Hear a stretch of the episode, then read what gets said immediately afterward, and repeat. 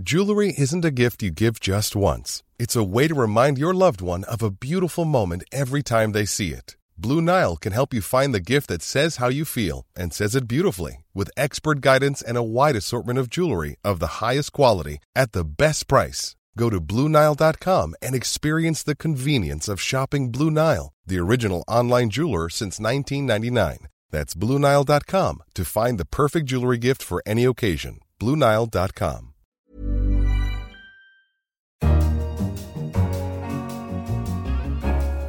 Hello, I'm Anne McElvoy, and this week The Economist asks Should we prioritise poverty over climate change? We're asking that question as rescue efforts continue after the devastation of Hurricane Harvey. And tonight, Houston is staggering under the destruction and human need. Several reservoirs now breached, more neighborhoods flooded, homes with water to the roof line. The highest rainfall total from Harvey so far, almost 52 inches in Cedar Bayou, southwest of Houston. That's already a record in the continental U.S. for any tropical system. This was of epic proportion. Nobody's ever seen anything like this. There they are. There they are. Oh, oh my goodness. We're coming to get you. Oh my goodness. We're coming to get you. Single events like Hurricane Harvey can't directly be attributed to climate change, but a warming world is likely to exaggerate and exacerbate extreme occurrences. So, where does that leave the big debate about the warming planet and what our priorities might look like? My guest today is Bjorn Lomborg. Bjorn became internationally known with his controversial and best selling book, The Skeptical Environmentalist. Today, he's president of the Copenhagen Consensus Centre, a project that uses cost benefit analysis to establish which policies are best for advancing global welfare. Welcome, Bjorn. Hey, Anne, it's great to be here. And in the studio with me is Jan Piotrowski, environment correspondent of The Economist. Hello, Jan. Hi, Anne. So let's start with climate change because although Business Insider named you, Bjorn, as one of the 10 most respected global warming skeptics, you're not really a skeptic, am I right? Oh, no, not, not at all. Uh, look, global warming is real. It is a problem. It is something we need to fix. My skepticism, I think, the, the reason why people are somewhat annoyed about what we sometimes do is we keep focusing on what are the best solutions. And unfortunately, a lot of the solutions that are being advanced for global warming are not very effective. And given that we only have limited resources, we surely want to both spend money in the best possible way for climate change, but also, of course, remembering there are many, many other challenges we need to fix. And so asking generally and across the whole board, where can we actually do the most good? Have you changed your view on climate change? If we go back to the Bjorn Lomborg of 10, 15 years ago, put him beside the guy I'm talking to now, have your views mutated? In, and if so, you know, what drove that? So back then, I very clearly, in my first book, The Skeptical Environmentalist, I said, you know, I'm taking the starting point from the UN climate panel, the IPCC, as gospel, if you will. So I'm not a climate scientist. Uh, I'm actually a political scientist, but I work with a lot of economists. So my point is much more to talk about where can we get the biggest bang for our buck?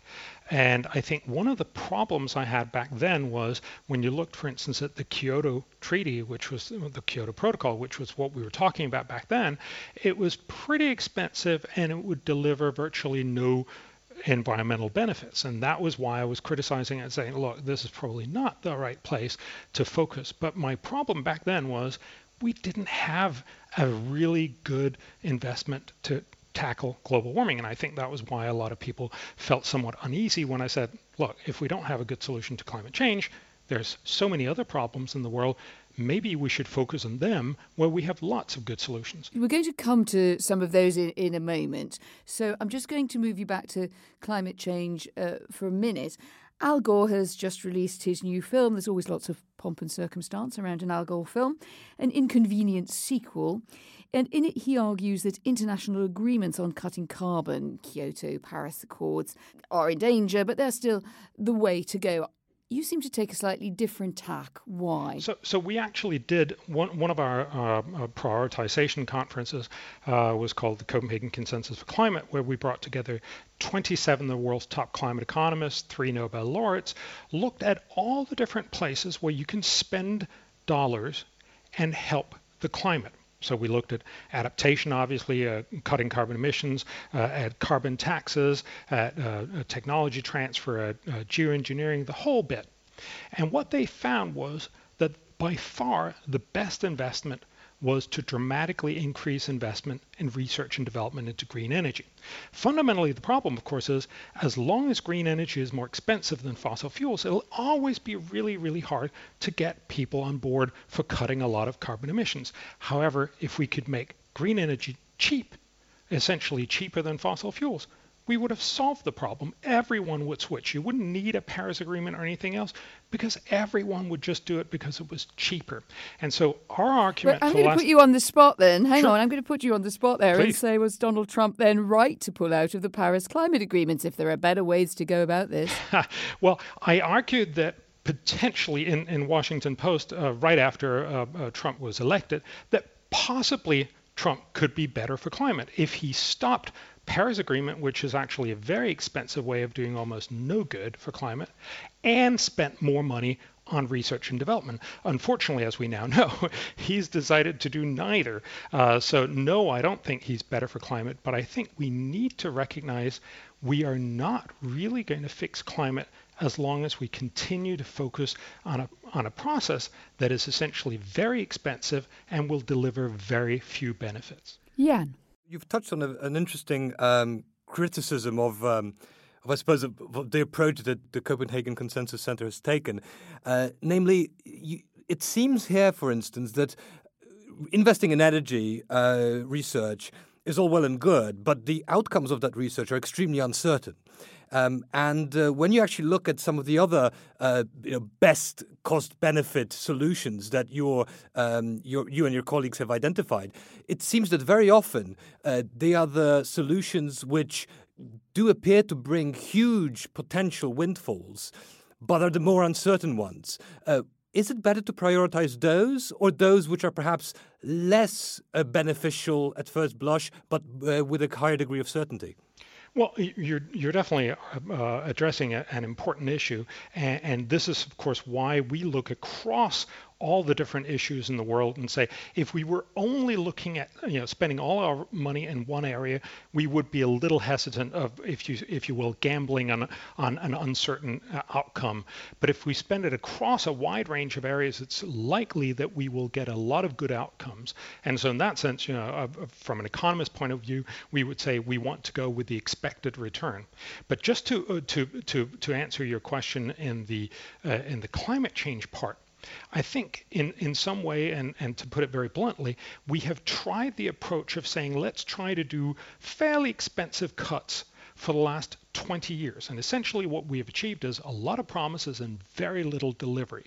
And that's why I'm saying we really need to start looking at is there a better way forward?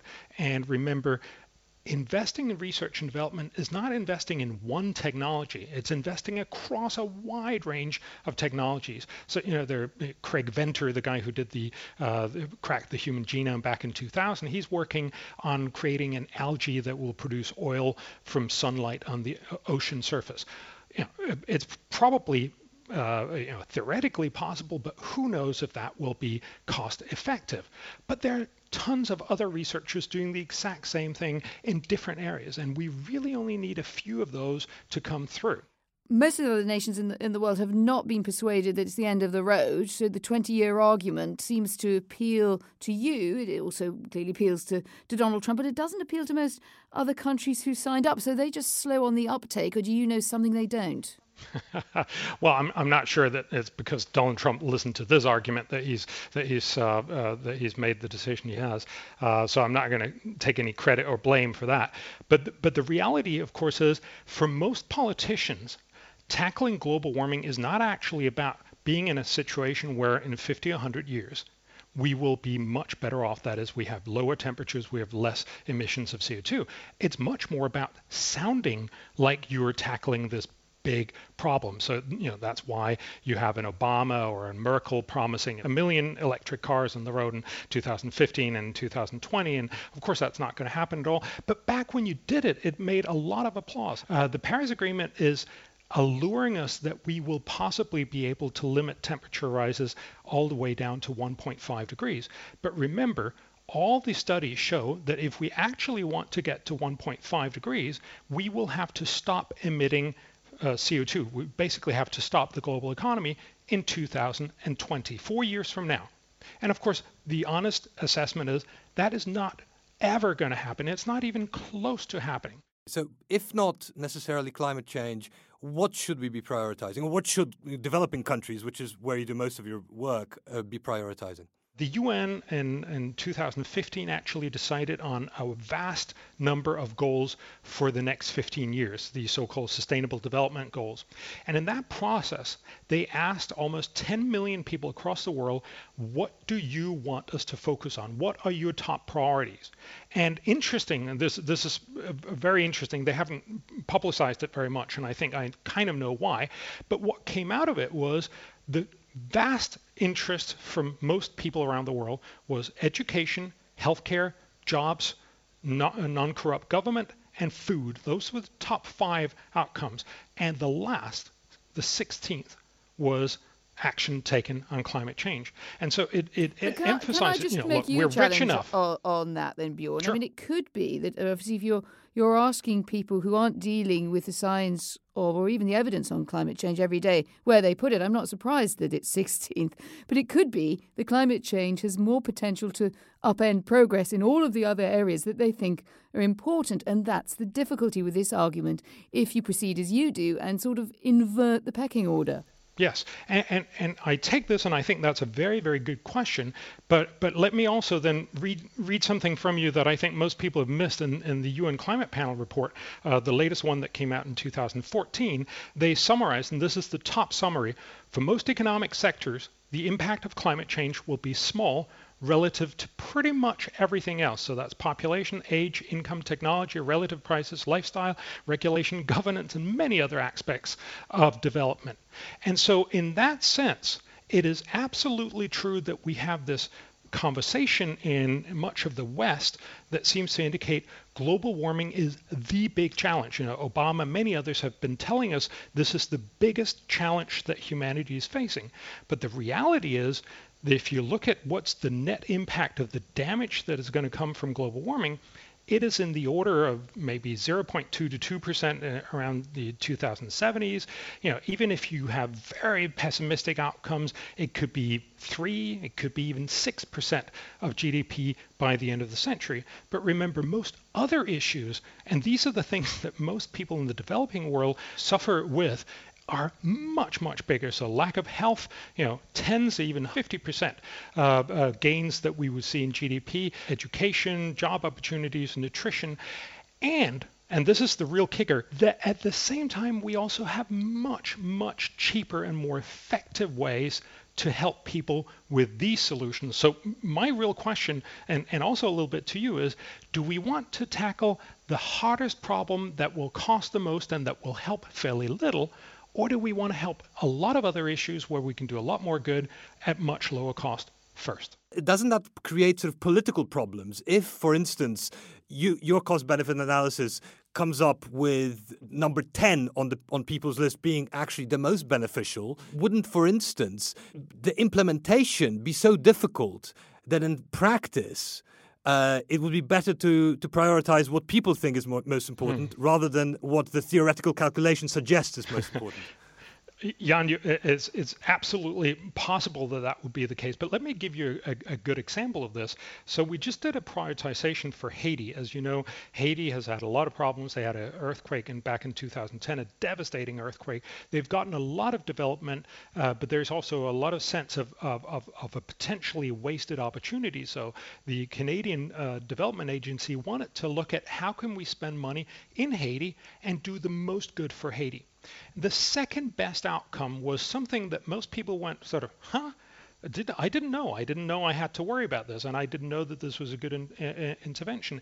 It was wheat flour micronutrient fortification. And if you add micronutrients, and we do this very, very many places, certainly in the developed world, it's essentially like getting people a vitamin pill. That's important because almost 3 billion people lack one or two more micronutrients Uh, and this could be a very cheap way to help a lot of people. Yeah. Cost benefit analysis is, is, a staple of parts of policy making in the rich world. Uh, for individual projects, you, you, you almost have to have a, a cost benefit analysis if you want to build a dam or a road or whatever else it is that, especially public money goes to, and certainly private money goes to. Why do you think there has been such reluctance among rich world governments to embrace this approach more broadly? I actually I would challenge you a little bit on saying that this is a standard thing. It's very true that in many areas, when the politicians have decided we want to do this, somebody goes to the economists and say, "Can you make sure that this makes a good cost-benefit analysis?" But of course, that's the wrong way to go around it. You should actually ask across all these areas, where can you do the most good for public money? And again, remember uh, when we talk about private companies, they obviously do a private cost-benefit analysis. We rarely look across across all these areas. And indeed, I would argue that very often we end up focusing on the things that have the most media attention instead of the things where we could do the most good. Uh, for instance, one good example is tuberculosis is the world's biggest infectious disease killer, yet it gets very, very little attention. It gets about 3% of our spending on health, whereas, of course, both uh, uh, Ebola and certainly HIV, HIV gets about 10 times as much simply because it gets more, much more of our attention. And my argument would be to say maybe we should be focusing less on what gets good attention and a little bit more on what actually does the most good. It's supposed to be 70 degrees today. It's freezing here. Speaking of global warming, where is we need some global warming? It's freezing. I've got to ask you if you've seen Al Gore's film and uh, do you share anything into his analysis, really, of his inconvenient sequel, or do you feel that you've parted ways long ago if you ever agreed at all? I think Al Gore is is great in the sense that I, I think every area needs someone to point out here is a big challenge. And Al Gore has been very uh, successful in making sure everyone knows about this challenge. I, I doubt that he has the best solutions. I think some some of his solutions are a little bit like, you know, these are the solutions that we've tried for 20 years and they haven't really worked. But my, my concern is much more with the fact that tuberculosis, as I just mentioned, and many, many others are lacking if you will, an equivalent Al Gore. People who could make us aware that. So what about Bill. Gates? He puts a lot. He puts his money into malaria. A lot of his money. You got. You haven't told us what Absolutely. you think about the film yet. By the way, I'm not letting you off the hook on that. But where, where would you, where, you, If Bill Gates says, you know what, Bjorn? You come and and uh, spend some of my money for me." What what would you go after?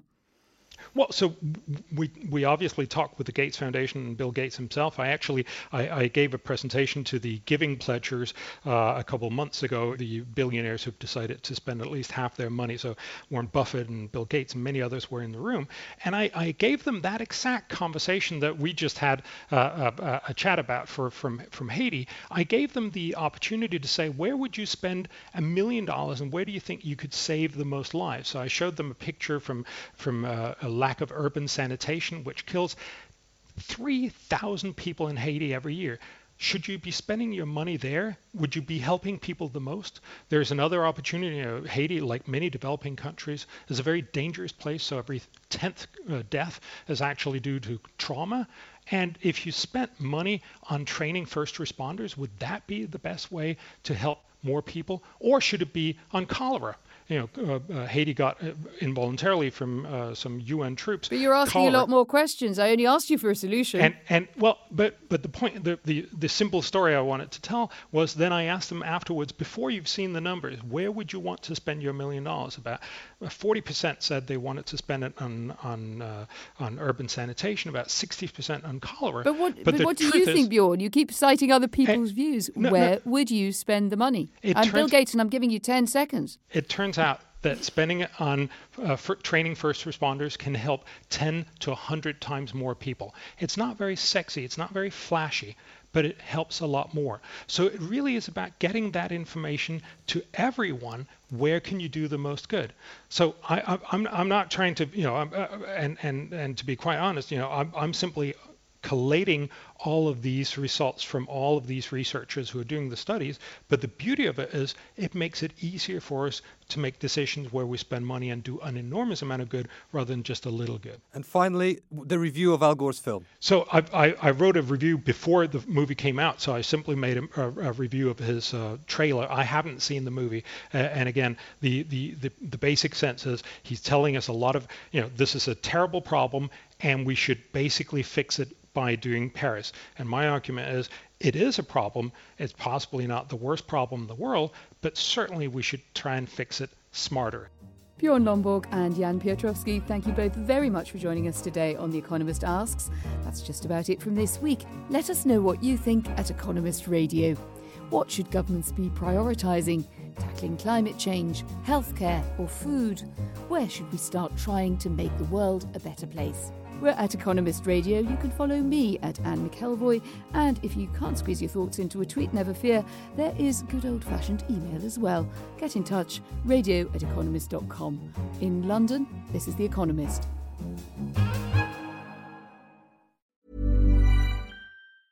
Even when we're on a budget, we still deserve nice things.